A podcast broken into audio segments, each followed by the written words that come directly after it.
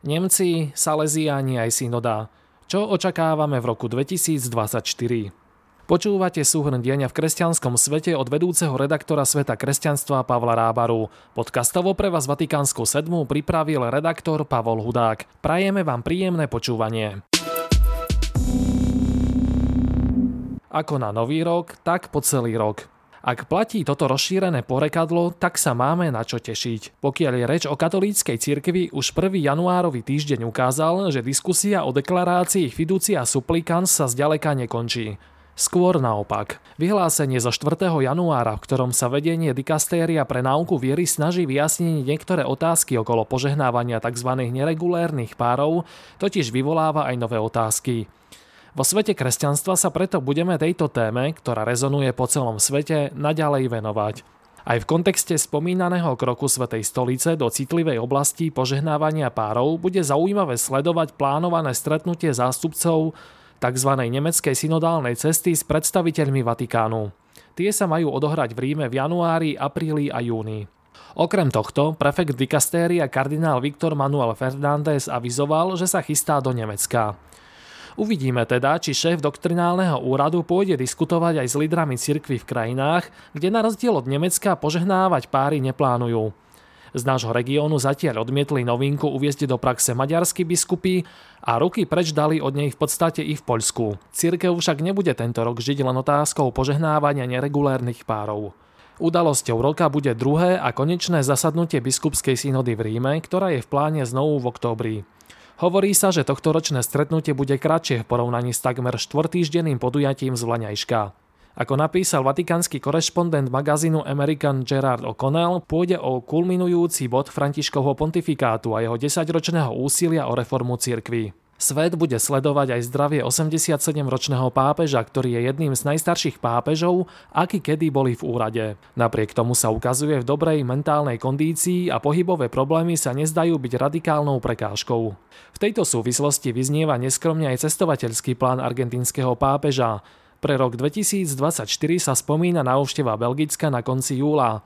V auguste zase dlhá 10-dňová cesta do Ázie, kde by František mohol navštíviť Indonéziu, Singapur, Východný Timor a Papú Novú Gvineu.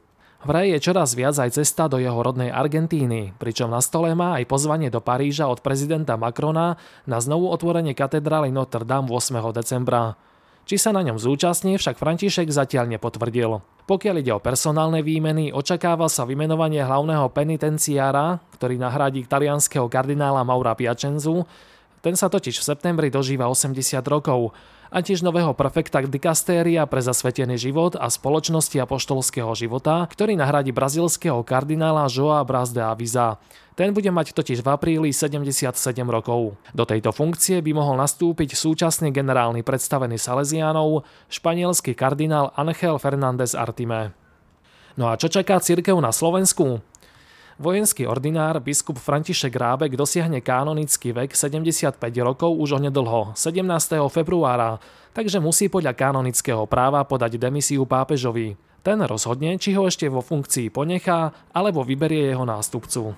Obmena druhej ponovembrovej generácie biskupov bude pokračovať aj v roku 2025, keď budú biskupa Rábeka nasledovať aj bratislavský eparchiálny biskup Peter Rusnák, ktorý bude mať 75 rokov 6. od septembra, košický arcibiskup metropolita a súčasný predseda KBS Bernard Bober, ktorý dosiahne kanonický vek 3. novembra 2025 a žilinský biskup Tomáš Galis, ktorý dosiahne 75 ku 22.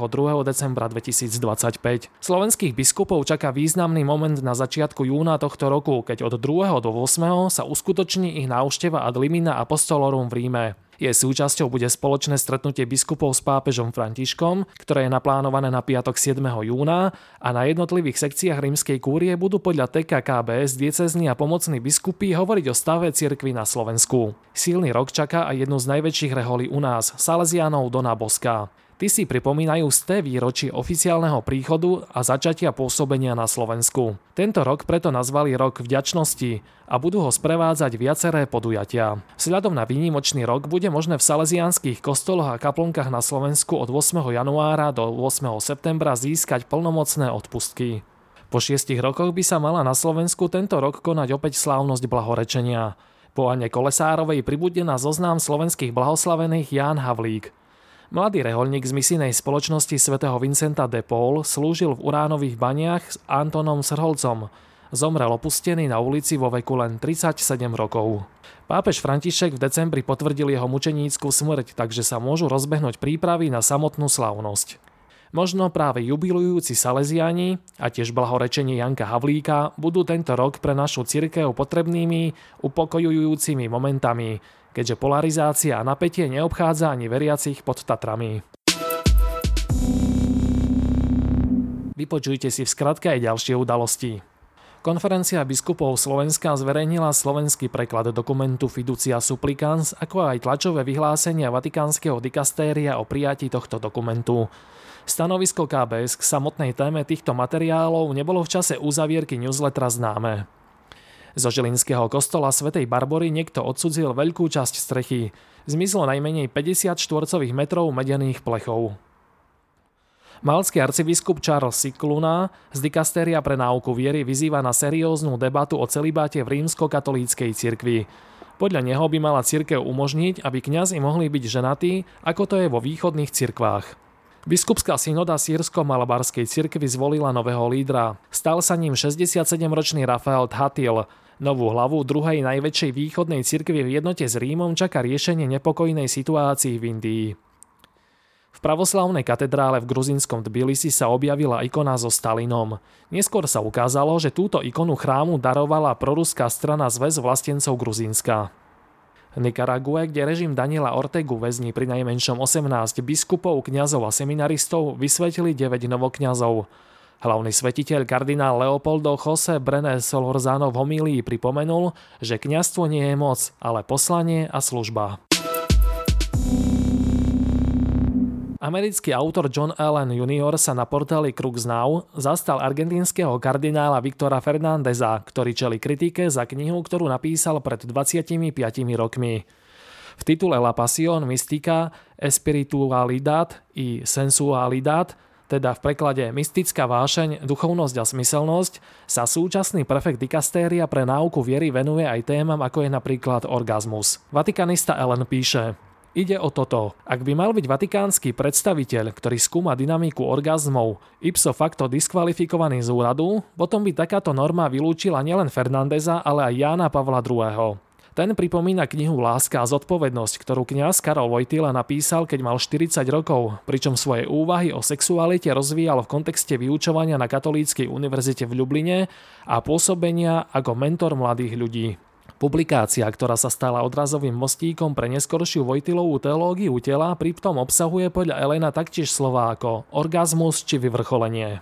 Podľa názoru amerického vatikanistu teda v tejto najnovšej kauze okolo doktrinálneho šéfa v skutočnosti vôbec nejde o Fernandeza spred 25 rokov, ale súčasného Fernandeza, ktorý vyvolal veľkú polemiku deklaráciou Fiducia Supplicans.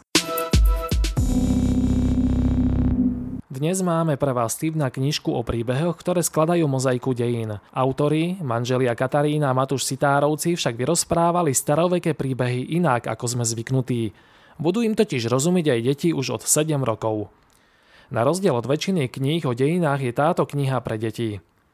Vďaka nej sa aj malé deti môžu ponoriť do nevšedného sveta staroveku. Ale nie je to kniha čisto len pre deti.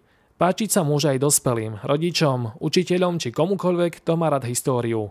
Napísala Slavka Kubíková, autorka kníh Klub nerozbitných detí a krotitelia displejov a spoluzakladateľka Citadely.